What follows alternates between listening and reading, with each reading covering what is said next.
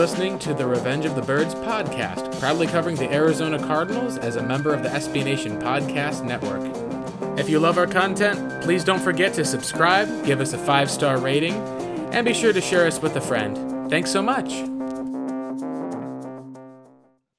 Well, welcome in. This is the Revenge of the Birds podcast. Thanks again for joining us uh, post minicamp. This is our kind of second episode this week. And uh, joined as always by my co host, John Venerable. But we want to jump right in kind of with a quick hitter today. Uh, we've got two main topics we want to cover. Um, just some research. I'll have an article up on this this week on revengeofthebirds.com. Uh, John, as we mentioned in our last podcast episode, new writer for that, which is going to be fantastic. So, uh, John, are you excited to be a weekly contributor, or are you kind of dreading those articles coming in? No, I love I love print journalism. I you know I also love I love that the fact that SB Nation's Revenge of the Birds get, gets content out every day. I remember growing up and wanting Cardinal news, and it's not like it wasn't available, but it certainly wasn't like it is now, where you can have an article up in five minutes after news breaks. And so that's one of the things I admire most about the site. So just to be a small cog in that, I'm excited about it. I, am going to have some really, knowing me, and if you listen to our podcast, you know, regularly, I'm going to have some strong opinions that's what I'm gonna hopefully bring to the table. But I appreciate the opportunity. Yeah, I'm looking forward to it, Blake. yeah, it's going to be great. All right, so let's go ahead and jump in with um, this is the first topic I wanted to go over, which is the Cardinals are really this year given only like about a, a five win projection total from Las Vegas. Uh, Vegas usually, as we all kind of know, at least I'm not one who really partakes in sports gambling, but usually when they say the house always wins, that's because usually, uh, for the most part, Las Vegas is pretty accurate. They know for the most part what their predictions. Um, Bovada, they had had some of the odds. The Cardinals had, I believe, the second lowest odds this year. Uh, right next to the Miami Dolphins, with uh, of course Josh Rosen went to. So that's going to be the one thing that's going to be uh, the question that you're going to have as far as with the Cardinals is are those projections right? Uh, the season's win total that they have for 2019 set up right now, you're talking about the Arizona Cardinals being at the very bottom. So let's go and break this down as far as how often does Vegas get things right and then how often does Vegas get things wrong. We'll take a look at some of these scenarios and situations.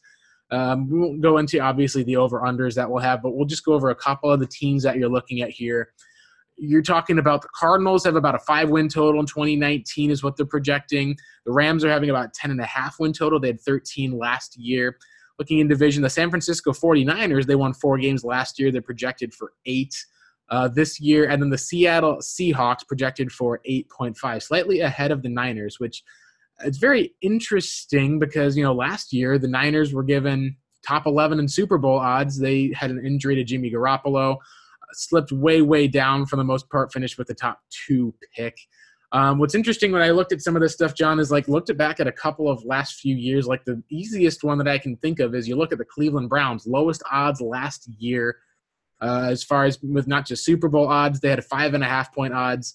They jumped up to seven, eight, and one. It still was not as impressive as the Chicago Bears at about a seven win total, at least for that one.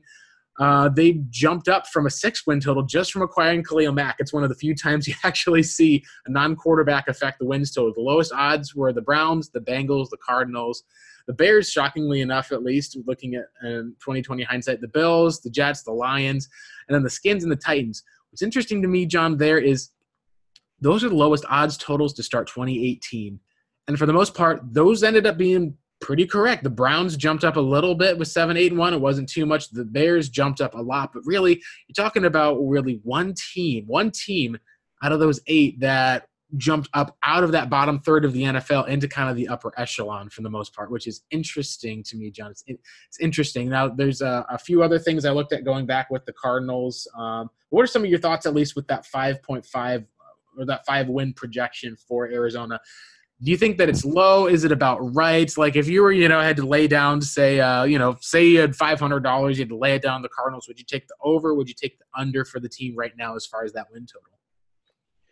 Goodness, I I think they're I have them six and ten, so technically I would do the over by just a game.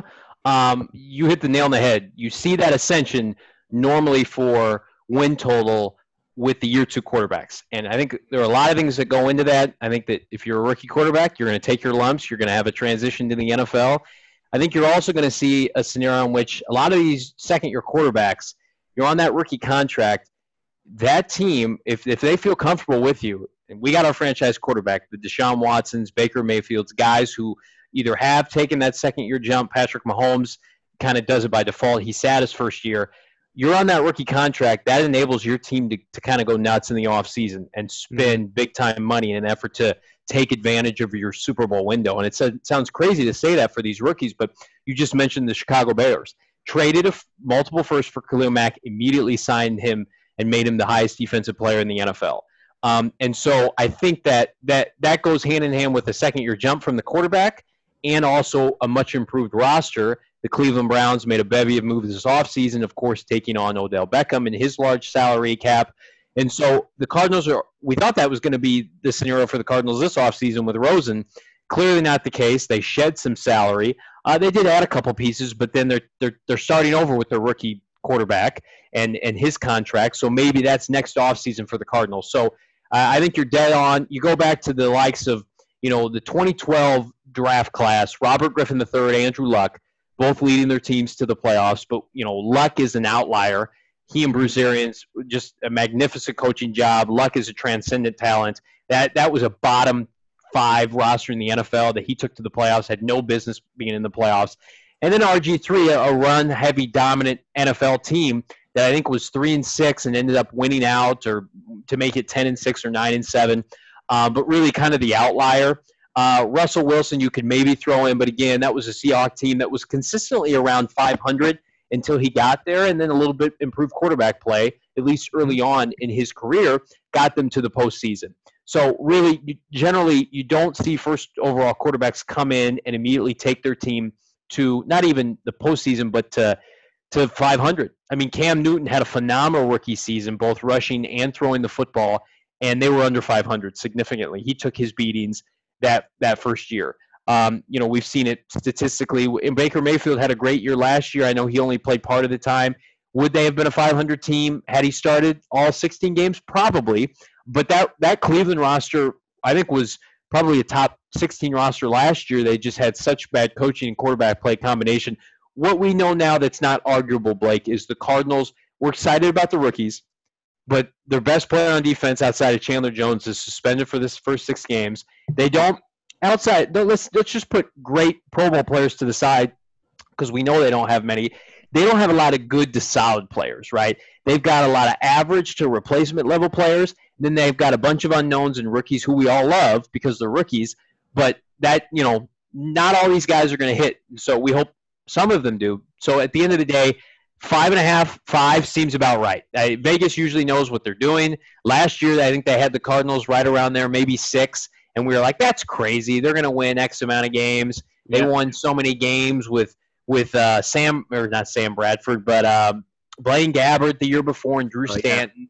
Yeah. turns out that was all Bruce Arians, and the Cardinals should have only won maybe one or two games last season. So I think the Vegas is about dead on. Now let's see. We got to see a little bit from Kyler Murray. He's the complete mm-hmm. unknown. Maybe they make a couple additions here in the next six to eight weeks, but you know, temporary expectations. I think you could have a really, as crazy as it sounds, have a really fun six and ten year because last year, good God, was like pulling teeth. So we could see an improvement, and they only win six games. Yeah, it would be very reminiscent of a quarterback like Cam Newton's rookie season. And like when you're looking at teams, when you're talking about Vegas missing, Vegas doesn't miss by much. You mentioned they had a five win total for the Cardinals. Cardinals won three games. They're within kind of two wins. You take a look at just this last year. You talk about the, um, you know, a couple of teams that are the over under, like the Jets in 2012. You know, they had an eight and a half win total. They went under at six and ten. Bears had an eight and a half win total. They went up at ten and six. And you talk about the Dallas Cowboys, the perpetual eight and eight team. They had an eight win total, and they finished, of course, at eight and eight, which is uh, kind of remarkable, at least for how long that's continued. So let's talk about the kind of exceptions because we mentioned one of them at least with the Bears. It was a second year. For the most part, it seems like when Vegas does their predictions, like on, on kind of on average, they're kind of within about two wins or so. Cardinals we even saw last year they're within three wins. A lot of people, I think, were hoping that this was going to be more of like a five, uh, seven win team, maybe go seven and nine. Maybe you can even get back up to eight and eight if you're lucky. But when we see rookie quarterbacks who are really special rookies, or sometimes it's a rookie second year starter, that they'll have who had a rough rookie season or wasn't there. Sometimes you do get something with the special ones. And so that's when you take a look at the Seattle Seahawks, like you mentioned, with Russell Wilson. They were seven and nine team before. They were like the worst. people call them the worst, uh, you know, playoff team ever. Even worse than the nine and seven Cardinals. They go in, steamroll the New Orleans Saints with that beast mode run that was favorable. They have a seven win team. They're projected for seven wins the next year, despite signing Matt Flynn, bringing in a veteran, having Tarvaris Jackson. But they have Russell Wilson. They land in the third round. He gets them up to an 11 and five season. Would have probably been a 12 and four season if not for a life saving tackle in his rookie game against the Arizona Cardinals. It's about a four win improvement. You take a look at the skins with RG3 when he basically was their offensive rookie of the year. They had a 10 and 16, 10 and 6 team. They were projected to have just about five games, five and a half wins. So talking about a four win boost. Continuing that trend, you look at Andrew Luck. They had a five win projection for their season, they finished at nine and seven under Bruce Arians. So when you're looking at those three guys, and when you take RG three and look at he was that guy who was on that train to being considered the next special quarterback, had that injury, was never the same. You see kind of that pattern of these guys who are the upper echelon of quarterbacks, the elite. Like, heck, you can even look at a quarterback like Deshaun Watson when he came in. The at the time that he had left, he basically had them to a three and three record. I think they finished three and four, I believe. They probably were going to win the next game, as it was, uh, I believe it was a cakewalk. But they were projected that year as kind of like an eight-win team. Um, he probably would have gotten them to nine and seven when you look at the division. They finished as a four-win team. He added about four or five wins. You look at Watson in kind of that elite category for some people. Some people don't, but they certainly do look at Pat Mahomes. Even though he wasn't a rookie, it wasn't his first year starting. He still took an eight-win Kansas City total team and brought them up to 12 wins. So uh, I think that's the one thing with even going back to Matt Ryan. They had a four and twelve season. They finished at eleven and five. It showed just how much an importance of having a really good upper echelon rookie quarterback is. For the most part, you're probably adding about four, maybe at most five wins. So with that win total for the Cardinals, maybe you're looking at about capping out at a, a nine win season is what that seems like as far as the upper echelon. And if that's the case, then you know, we're still talking about rookie wide receivers. We're still talking about an offensive line that's cobbled together. There's got a lot of doubt. We're still talking about a brand new defense. It's still going to have some questions, you know, with Haason Reddick at linebacker, and as you said, is missing Patrick Peterson. So maybe this isn't going to be the type of turnaround you'd expect from the Rams, who you know were projected for the same win total as the Cardinals, won 12 games, won their division, or just kind of that huge, incredible turnaround story with Sean McVay, which is kind of led Cliff Kingsbury to getting hired. But John, if Kyler Murray does end up lighting up the league and does kind of end up being the guy who pushes the Cardinals over the top, is it crazy to think that maybe an eight or nine win season, it's maybe six and ten is most likely, but is that to say an eight or nine win season is out of the realm of possibility, or is this something that is possible if Kyler's hype train like arrives into the station at full force and he is that guy that he was as advertised to be? Yeah, if you want to talk yourself, and I wouldn't advise doing it, mm-hmm. if you want to talk yourself in, into the Cardinals having a winning record this year, here are your bases for for that. Um, your your best talking points would be a Kyler Murray is a winner, quote unquote. He did not lose a game in high school. Now, granted, he was on a loaded team, but he was the Texas Football Player of the Year. He was a prodigy in both football and baseball. And so, if you want to go off of the winning concept, quarterback wins. He only lost one game in college, that being the national semifinal game against Alabama, where he played well, or excuse me, he lost two games. He lost, I believe, to Texas, um, and then they lost that semifinal game. So he lost two games last year, um, but was a phenomenal player, won the Heisman Trophy. So that's pretty good. Um, and then he comes into the NFL. He's the first overall pick, and now you're looking at a Cardinal team that's going to have a last place schedule. So you look at their schedule, it's not great, but it's not as last year's schedule in 2018, at least on paper, was much more daunting, in my opinion. I think that the first four to five weeks of this schedule is favorable. Where it gets difficult is in the, the, the home stretch, probably quarter four, if you want to break it into fours, um, of the season um, with road games at LA and Seattle. But I will say that if Kyler Murray is able to weather the storm early on in the season, in the sense that if he can produce points for a team that struggled so mightily last year to put up six week in and week out, and then you see the Cardinals get Patrick Peterson back by week six, and you see the maturation process of some of these young players like Byron Murphy mm. and Andy Isabella, and you know several other defensive linemen, a couple free agent impacts like Jordan Hicks, um, and the and the guy they got Phil Philbin or Philin from from San Diego, or excuse me, well the Chargers, uh, the yeah, LA Philon.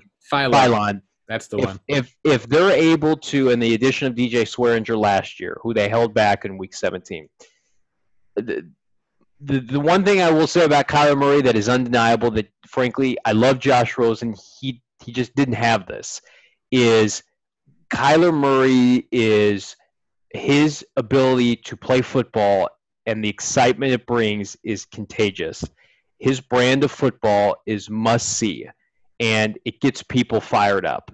And I think that that's the same kind of football that we saw being played, like we mentioned, from Cam Newton early in his career, Robert Griffin III. There's just something about certain players when you when you have the ability to make explosive plays that it's contagious for the rest of the roster. And I think they could ride that wave if things break in a certain way. But again, a lot of other things would have to happen, Blake, outside of Kyler Murray. Players like Haason Reddick, who we've talked about at nauseum, would have to take the next step. Terrell Suggs would have to provide competent pass rushing opposite Chandler Jones, who's he's in his mid 30s now. Is that possible? Can the offensive line hold up? If you're telling me that the Cardinals get, let's say, a combined 30 games from DJ Humphries and Marcus Gilbert, that's a little bit easier for me to buy. I know I know Larry Fitzgerald's going to be there. I know David Johnson's going to be there. But if the offensive line, for the most part, is 80% intact by week 15, week 16, I'll feel much better about the, the progression of Kyler Murray because I know the offensive play caller that Cliff Kingsbury is.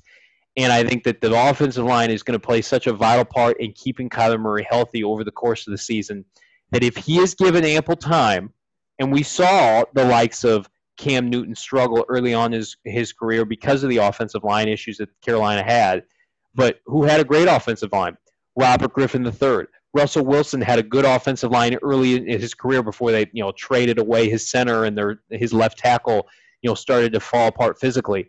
If he's able to get competent offensive line play, I think that is the key because at the end of the day, the Cardinals have shown you that if you're able to score points Chandler Jones can get after the quarterback, especially going back to a 3 4. We've seen him net 17 plus sacks in a season. So I don't think pass rush would be a problem, but they have to be able to put up consistent points. And last year, they averaged roughly 14 points per game. So again, you want to talk yourself into an improvement offensively, I think, or uh, team wise, win wise. I think those are the points that you go toward. But man, it just it is so hard to try. And I know the transition in the NFL from college football has never been easier for rookie quarterbacks, and that's that's great. We're, we're talking about Cam and RG three. That was almost a decade ago.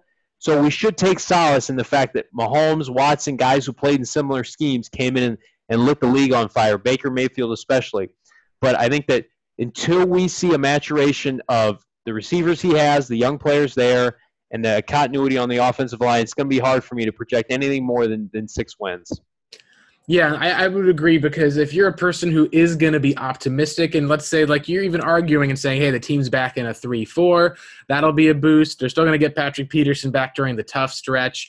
You're going to be arguing at least that with Kyler knowing the offense and being able to have a lot more talent around, a much better coaching staff. All these things are things that Las Vegas knows and understands, and they're still picking that five win total for the Cardinals. And I think a lot of that comes to where Cliff is still a bit of a mystery where, you know, a lot of times when it's that college to pro transition, you see Chip Kelly is the name that's brought up a lot. Well, you know, Chip Kelly ended up, you know, winning, I believe it was, you know, 10 and 6 the first two seasons he was in the NFL.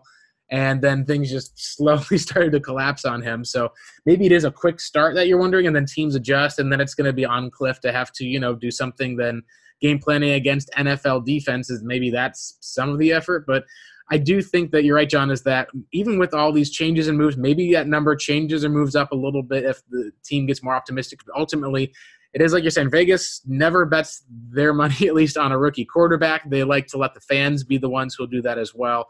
It does say a lot also about how they don't feel like the team has made enough strides in offense or defense. And maybe it's just that this is a very young team. This is a team that did not have a lot of talent They drafted 11 players, and we're picking probably about eight or nine at least to make the roster. Maybe there's a scenario in which all 11 do. That's just how depleted this team was with their talent.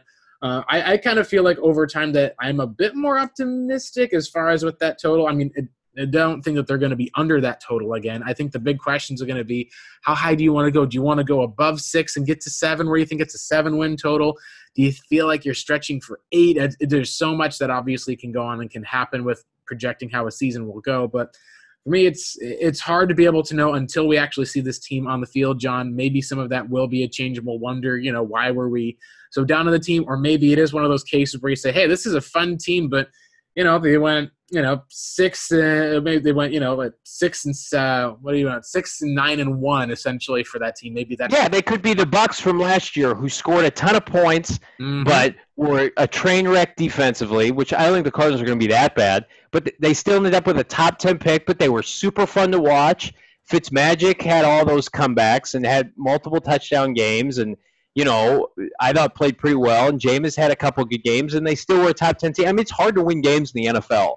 Yeah. But you can have fun being a competent to above average offense, which we think they could be, mm-hmm. and they've got enough, you know, star players on defense. I, I, would it would it shock me if they got to eight and eight? I mean, geez, I, I think it's it's tough to go that far just based on what we saw last year. But they've made such significant wholesale changes that if if they catch lightning in a bottle, they, they could conceivably do it. But again, yeah, we we aren't even talking about Cliff Kingsbury and his inability to coach in the NFL because we just don't know. Yep, exactly. And I think that's the biggest key for me is when you're mentioning the Bucks. Bucks had like the worst pass defense of anyone last year. Like Fitzmagic was throwing for five touchdowns in a game, and they, you know, or I think it was he threw for three, and then they had two others were rushed for, and they outscored because the other team had six. So that's one thing that's curious to me, as well as the fact that you talk about the Browns last year, starting off with that five win projection, finishing seven, eight, and one. One of those losses was very, very close. One of them even was a tie.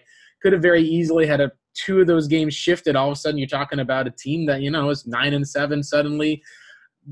A lot of times it's the undisciplined youth of those teams is why it goes down that way. What's curious to me is that was a team that had Hue Jackson as their coach to begin with.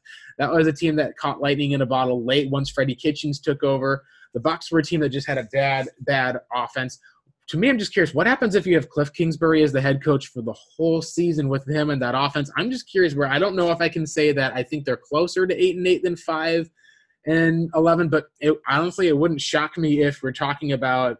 I wouldn't, you know, if I'm betting my five hundred dollars down, I'd put it down at seven and nine and feel pretty confident, comfortable with it for the most part because I feel like getting back to the three, four, all of those things will help with the team. But as far as when you say, "Hey, would you put that on an eight and eight? That's where I'm like, I don't know. There's a lot of things that can happen. It's a rookie, but uh, one of the things that we do know will happen is the Cardinals are going to have more fantasy relevance this year than they will last year. So let's go real quick over some of these projections. Um, I did a quick check from these are all from Mike Clay, ESPN.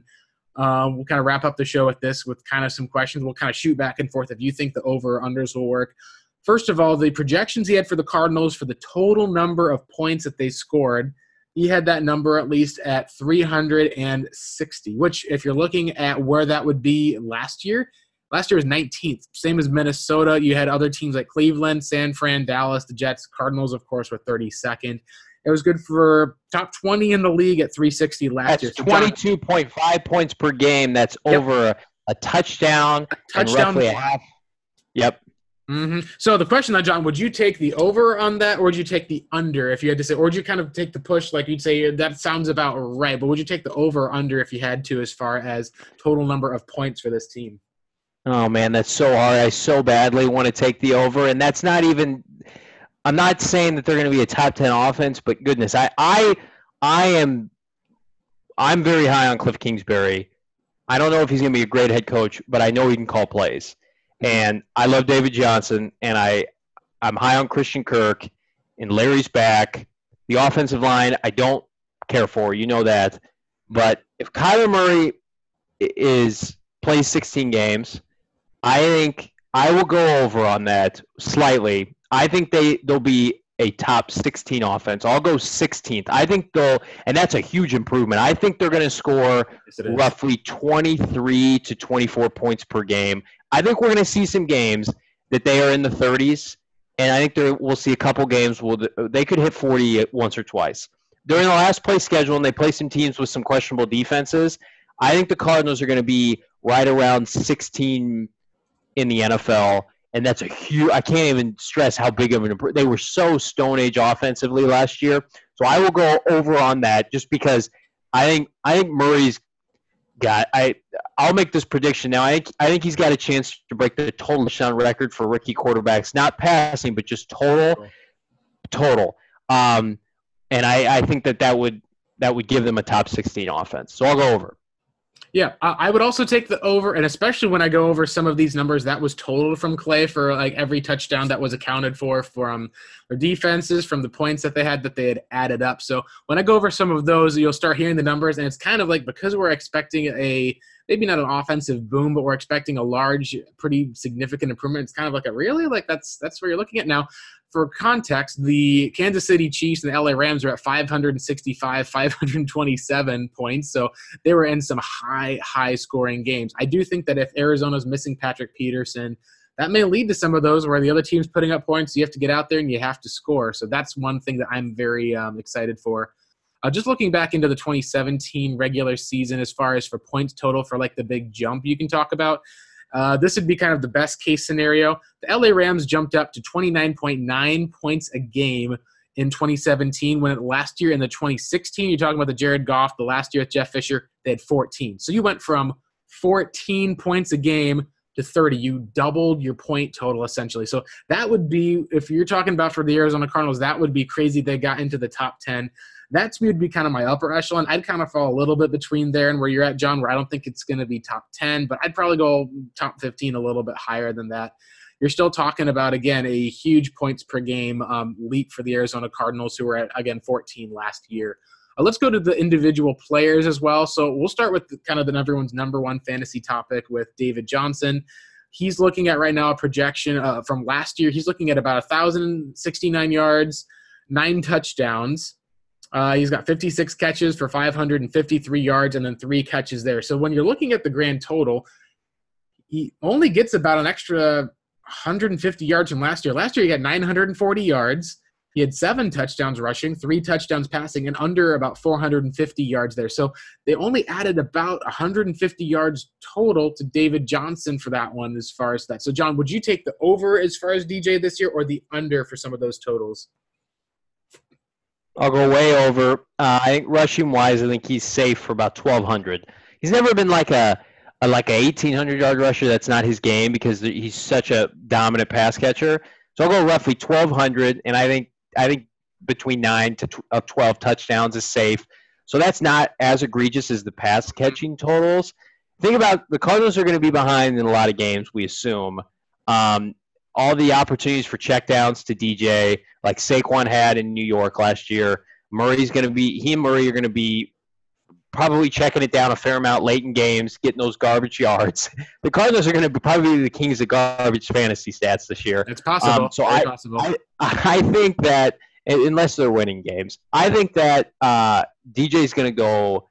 Man, I, I think I think he could go for like 700 yards receiving.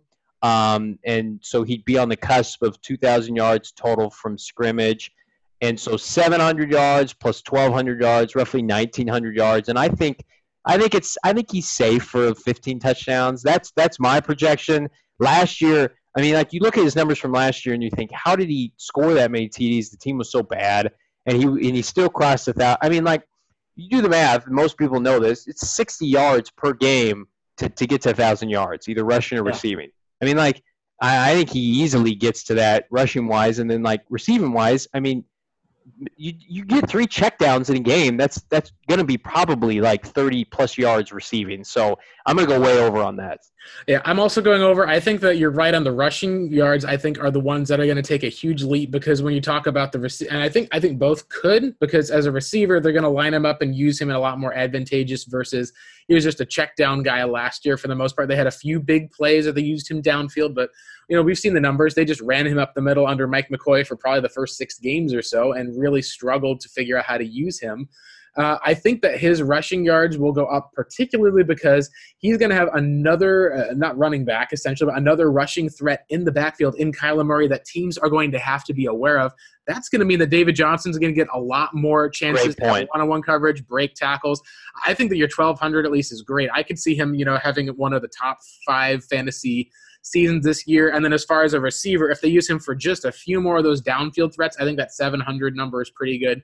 I don't know if he's going to break 2,000 yards this year. It depends really on how much they push the ball with Cliff Kingsbury, if they spread it around, um, especially if Kyler Murray takes off for runs for a lot of yards. That's going to take some of those rushing yards away from David Johnson. Um, I don't know if he's going to hit the 20 touchdowns that's there, but I think when you're talking about 12 to 15, that seems about right. And as we've seen with Kyler in college, he really spread the ball around a lot. Um, we're going to actually, unfortunately, this is weird. Normally, you would have Larry Fitzgerald as the number two fantasy option, but instead this year it's Christian Kirk being projected to probably have about uh, 92 targets, 58 catches. They give him 775 yards. They give him three touchdowns overall. John, I would smash Off, that's awful. Day, and I, I think that you would too. Go to Vegas right now and put your 401k on Christian Kirk, eclipsing those totals. That is an egregious number. That's a slap in the face. He clearly did not watch him last year. I don't blame him. I wouldn't watch the Cardinals last year either. Um, Kirk had over 600, almost 600 yards receiving last year in like 12 games, 13 games, and it was a, a, historically bad offense. Yep. He is he is going to eclipse a thousand yards receiving this year. I would bet my life on it. And I think double digit touchdowns is not out of the realm of the possibility. I think he is the, the best return right now that we know too. Yeah, yeah, yeah. Yeah, he is the best until Isabella and, and Hakeem Butler uh, ascend and, and separate themselves. Kirk is the best deep threat on the team. He can separate. We saw that last year. He's he's only going to get better. He's going to take that second year leap. I think he is going to hit 1,200 yards receiving. I don't know how many catches he's going to have. I don't really care because I think that he's got the ability. I mean, we saw it against Oakland, saw it against San Francisco. Yep, he yep, can yep. make plays, and he can take a five-yard out route or a hitch and take it 60 yards. So that is that is egregious. I, I, I that's clearly somebody who is not in tune with the Cardinals from a, from a local perspective. Because like anybody else who who is affiliated with this team, and if you had to pick a breakout player on offense outside of Murray, that is, he is so safe to hit a thousand yards. It's it is based on uh, outside of injury. If he gets hurt, it's one thing. But Larry right now is you know the the face of the Cardinals. He's not their best receiver anymore. Kirk is their best receiver. Yeah, and the thing that's interesting to me is these numbers that were projected for last year. We it didn't take into account the fact that Christian Kirk missed four games at the end of last year, and that was the only time that we saw the offense, you know, put a little bit more points on the board was kind of during that last final stretch. Uh, there wasn't obviously during the. He would have hit those totals had he played Blake at the end of yeah. the year. Oh, yeah. He would have hit Clay's totals had he played last year. Exactly, and that's where it's like it didn't take that into projection. So I think that's the easiest one that you can make. He also played with Kyler Murray as a rookie, and when you're talking about a fit in the offense, he fits fantastic. I think that this is the easiest one, obviously, to hit the over for all of those different totals. Um, it would not surprise me if he becomes the Cardinals' breakout fantasy star. Uh, the next player that we have here, at least, is going to be Larry Fitzgerald. His uh, kind of receiving, they gave him a little bit less as far as than last year 65 receptions on 102 targets, 729 receiving yards. They gave him five touchdowns as well. I think this is interesting because if he's going to play inside in the slot, if he's going to be able to put up, I think that rather than, and this maybe age catches in, maybe it is one of those spots where he does go back a step. But considering the fact of how they really force fed him the ball, the fact that the Cardinals are ultimately going to be using, I think, a lot of either 11 or 10 personnel. Fitz might end up kind of taking over some of that tight end role. I think I would take the over on receptions, definitely. Um, we know Kyler likes to spread the ball around, but I think I'd take the over on receptions. They will be throwing the ball a lot more in an air raid type offense. Touchdowns are the ones I'm not sure of. I think those are going to go to DJ or Kirk, like you said, but I think that the big question is yeah the 100 the 729 receiving yards is this a year where fitz gets back to a thousand yards or is this going to be kind of the new standard for larry fitzgerald is your typical 70 catches for 750 or like 70 75 catches for 750 yards what are your thoughts on that john i think i've been saying this for the last couple months i think he could be the the, the hybrid wide receiver tight end for this team and so that he's going to suffer a little bit from a yardage standpoint because i think the big explosive plays are going to come from kirk the rookies, like you mentioned, David Johnson. Um, Larry, I, I could conceivably see Larry hit double digits in, in pass catching touchdowns. um, from Kyler Murray. Uh, catchy catches wise, I think he could be somewhere like you mentioned in the in the 70s. And I think his sweet spot is right around 800 yards, and I think the Cardinals would absolutely take that, especially oh, yeah. if you if you have Kirk eclipsing a thousand yards like we assume he's going to do, and Fitzgerald and, and DJ are at 700, Larry's at 800. I mean that that's a healthy mix, and then you you sprinkle in potentially you know six seven hundred yards combined from Isabella and Hakeem Butler. Maybe that's that's low, but I'm just conservatively speaking. Um, I think that's a healthy mix uh, from from this from this receiving core, uh, and I would have no problem with that. I don't think anybody expects Larry no. to contribute, you know, from a, a large receiving yardage portion. Larry is going to be there for those clutch catches on third down. Obviously, a red zone target, uh, leadership, mentorship in the locker room. He's definitely worth the money. Um, and so I, I think that eight, consistently giving you 800 yards and a potential for double digit touchdowns is, is enough. Yeah, I think that uh, I, I, mean not everyone can get double digit touchdowns. I don't know if it hits that type of mark, but what I am curious about is because we know Kyler can extend plays, and because we know that Larry Fitzgerald can find the soft spot and read defenses, I would be fine with taking the over on those you know five touchdowns as well, just because I could see a couple scenarios where Kyler's in the pocket, they're coming after him, or they blitz, and he's able to scramble away. Fitzgerald understands, sees where he's able to separate, just with that savvy veteran mentality. And we all know that Kyler's got the arm and the accuracy to get it to him. So I don't know if I would go with double digit touchdowns, but I do think we could see a resurgence. Is it a wide receiver one type of resurgence? I, I don't know. I feel comfortable with giving that to Kirk. Uh, let's talk about Kyler himself because he's kind of the next one on this list. They're looking at about 314 completions, 500 pass attempts, which is interesting because they give him 3,661 yards, 22 touchdowns, 13 picks, and then rushing for 586 yards and two touchdowns. So for me, the 586 to me that makes a lot more sense than that 300 number I've seen some people put out. That's almost 600 yards rushing on the ground. That's 3,600 yards passing, which would be phenomenal as far as for a rookie passer, like you want to talk about with um, looking at Baker Mayfield's stats last year, uh, as far as for what he got. Where not only did he set the um, record for passing touchdowns, breaking Peyton Manning, which that'd been around since like the 2000s. Baker passed for 3,725 yards, 27 touchdowns, 14 interceptions. So you're talking about Kyler eclipsing higher numbers than Baker Mayfield had overall you're talking about Kyler. They projected him with, uh, I believe, 22 touchdowns, and then they only gave him, I think it was two rushing touchdowns. I think he's going to be probably more closer to six or seven from two. So you're talking about, you know, like you said, John, he would surpass what Baker Mayfield did, at least statistically in the overall category. Wouldn't for the passing touchdown and for passing yards, but would you take the over here? Do you think Kyler is going to blow that out of the water, or do you think that this is probably a fair assessment for him and you take the under? Yeah, I think he's going to be. I think it's going to be hard pressed to get more than 25 TDs passing. I, I would go slightly over. I think maybe 24, 25 is a safe assessment. Again, garbage time. Don't don't discount that when the Cardinals are down. and ex, excuse me, the Cardinals just weren't able to take advantage of that in so many games last year. Um, like you mentioned, Blake, I think the passing yardage is fine. I would push on that.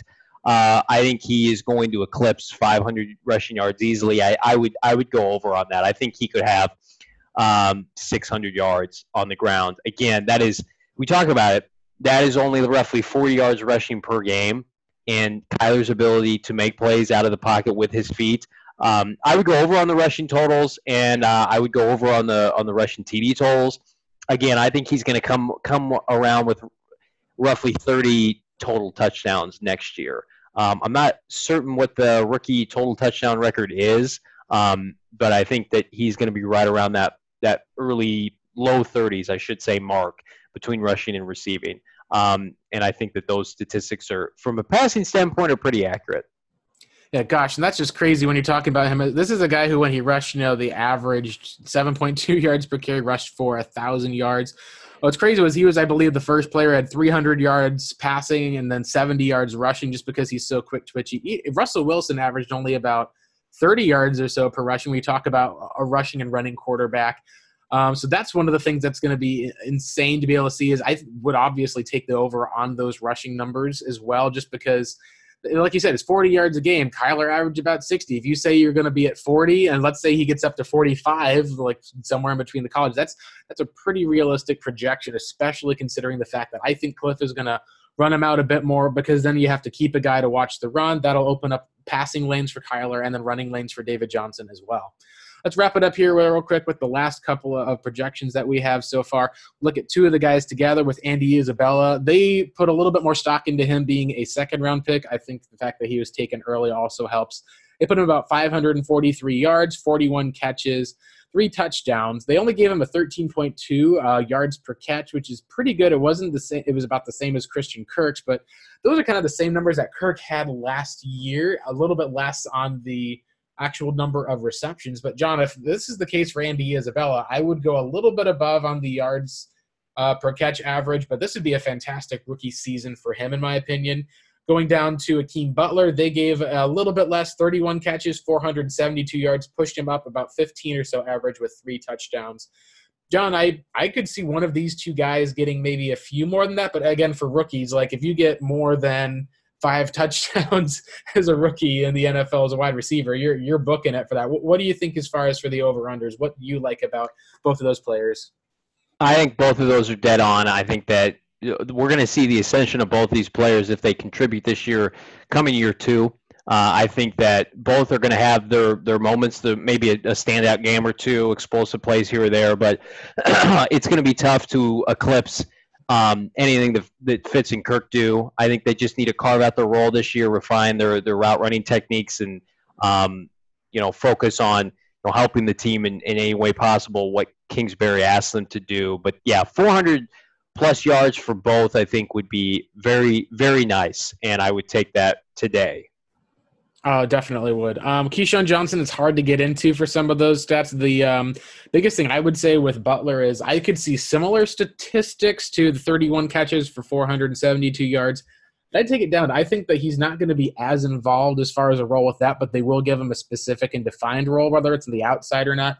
I could see him having maybe 25 catches for the same number of yards. That'd be about an 18 yards per catch average. That seems to be more in line with where he was used collegiately as a deep threat. I could see him being a guy who could find a mismatch, have a very specific and set role where they can see something on film.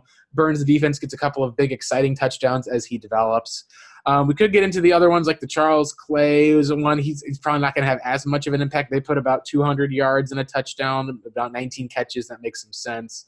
Um, the last thing that we have, of course, is this Cardinals defense. Now, the Cardinals defense last year, obviously, were pretty much a weak fantasy team. They were able to have enough sacks for the most part because of you know Chandler Jones being able to be there. Steve Wilks able to bring pressure and get sacks. Didn't have very many takeaways at all. They only had seven interceptions. They did a 49 sacks on the year. Uh, allowed probably about five, 5,700 yards, um, and then uh, the uh, only had three touchdowns, at least for the most part, as far as their defense or special teams. Actually, in 2019, surprisingly enough, uh, the 2019 projections were worse with 40 sacks, which would be lower. It'd be probably like the worst in the league for this year. 10 interceptions. They put those back up, um, recovering about the same nine fumbles and two touchdowns. But what they did mention in the article was they said that they are a deep sleeper that should be at the top of their list. They weren't as good at forcing turnovers and points allowed, but because of the fact they're ranked fifth in sacks, they were top in tackles for loss, and then they added Terrell Suggs, Philon Hicks, Alford, plus DJ Swearinger and a Byron Murphy to Chandler Jones, Patrick Peterson, Budda Baker. Keep them on your radar. Make sure that you're aware of them. And I think that that's where I could see this Cardinals team essentially for fantasy. Uh, maybe they were not going to be a top team as far as takeaways. Maybe DJ Swearinger helps with some of that. With Patrick Peterson out, you don't know how Byron Murphy is going to do. But I could see this team generating a lot more sacks this upcoming year because you're having an aggressive attacking defense. Vance Joseph had a top fantasy defense the last few years because he knows how to get pressure. He knows how to force that. They've got a plenty of guys in the corner. John, I I would not be surprised to see the Cardinals end up being, despite the fact that they're going to give up a lot of yards and a lot of points potentially, uh, especially Patrick Peterson's gone. I think those sack and those interception numbers. Maybe you're talking about a top 15. I don't know if I can say top 10, but a much higher ranked fantasy unit overall. Uh, and their special teams, we all know they kept Jeff Rodgers. Um, they're going to at least have hopefully a better punting game. They've got Christian Kirk probably returning punts again, maybe Andy Isabella. I could see them taking a pretty big jump. I don't think they're going to be obviously a top defense in the league, but for fantasy purposes, I, I would be a I would definitely go and consider drafting the Arizona Cardinals this year. Yeah, I'm not as high on them, Blake, uh, just because you know I can't go off what I saw too much last year, but most of the personnel is back. Um, and they didn't upgrade their defensive line to the extent that I don't think they have a, uh, a, disruptor, a, significant star on the defensive line. I have concerns at inside linebacker. Uh, I have concerns mm-hmm. with Haason Reddick. I have concerns with Terrell Suggs' age. Clearly, the Patrick Peterson suspension is a huge blow to this team. You're going to be asking a lot of young guys to play probably before they're ready, or they're going to have to go out and sign average to below average veterans. So you're, you're looking at a kind of a imperfect storm. You're going to be learning a new defensive system for the second year in a row. I just I feel like this defense. The only the only thing that I'm more positive of than, than last year that I know is going to be different is they're not going to be put in so many unsuccessful uh, situations or situations that are difficult because of the amount of turnovers the Cardinals did have offensively last year, mm-hmm. pick sixes from Rosen, fumbles. Um, you know, they're backed up with three and outs, consistently put in bad field position. The, the fact that the Kyler Murray and the Cardinal offense is going to be improved um, to the likes of, we hope, a top 20 unit, uh, that's going to help Vance Joseph's defense um, in the extent that they're going to be put in better positions to be successful. But I, I just think that the Cardinals – they had to put defense kind of on hold this offseason because the offense had to be addressed. I don't blame them for that. And so I'm not expecting a phenomenal defensive effort this year. I think that they're, you know, I think they're better from a coaching standpoint. I don't know how much we're going to see that translated on the field. Um, mm-hmm. And so I, I, think they're probably going to be somewhere in the neighborhood of um, probably right around 19, 20, 21. Yeah, we'll we'll uh, we'll see. I, I will say this though, I would not be shocked if those sack totals do go up because you see Chandler Jones is going to be moving back into that three four. Um, and it wouldn't shock me because of the fact that Terrell Suggs is now on the team. Maybe he's not a full time player necessarily, but uh, again, I could easily see the Cardinals eclipsing their sack total from last year, and that would be uh, sensational if they could. So those would be the biggest areas where if you're looking about sacks or forcing turnovers, that's your biggest positivity. Your negatives, like John said, is maybe giving up yards. Reddick's a question. Um, you're not sure if the Cardinals are improving enough against the run from their 2018 uh, run defense into 2019. That's it. That's our projections. That's kind of our take on it. We'll get to see how right or wrong we are. I think obviously I'm probably the highest on a Kyler Murray, considering the fact that you're going to be talking about with him and Kirk. I think that's going to be a combination that'll be fun to watch for this year. Um, it's very exciting. Absolutely, Blake. I think the offense is going to be the bright spot for this year. I think everybody needs to take uh, a deep breath and just enjoy the season for what it is. And hopefully, we see the maturation of some young players and we see some good coaching from Cliff Kingsbury, and we can be excited about a potential playoff berth come 2020 and some marquee additions to, to go along with what we hope is a solid foundation. Oh, uh, preaching to the choir here, brother. Preaching to the choir. All right. Thanks so much again for joining us. That'll wrap up this edition of the Revenge of the Birds podcast. Uh, thanks again so much for everyone listening. We shout out to our international listeners last time. We want to give a shout out to our local listeners for this episode, especially. I know there's a lot of bird game members who've been interacting with people who maybe aren't local or being able to, whether it's tickets for people out of town, whether it's people who are you know, I'm just kind of providing or passing along, whether it's information or just being a part of a bigger community than just this area and, you know, being able to have a welcoming community for those who do come in. Thanks so much, guys, again for listening. Uh, if you don't want to catch this, we are on revengeofthebirds.com. You can see at the very beginning, uh, the very front page, actually, we've got our own section pinned up there now with all of our latest episodes. Um, feel free to go ahead and listen to some of our backlog. You can see how right or wrong we were maybe in some of our takes or predictions. You can also listen in on Apple Podcasts, Google Play uh, Podcasts, Spotify Radio, especially. Just search for Revenge of the Birds, um, and you'll find us. Uh, thanks again for listening for me and John. Uh, make sure, obviously, John's going to have his articles coming up for uh, Revenge of the Birds, which is super exciting. We're all excited for that. Uh, be on the lookout for that. All right, folks, take care. You have a wonderful rest of the time. Um, take care. Bye from me and John.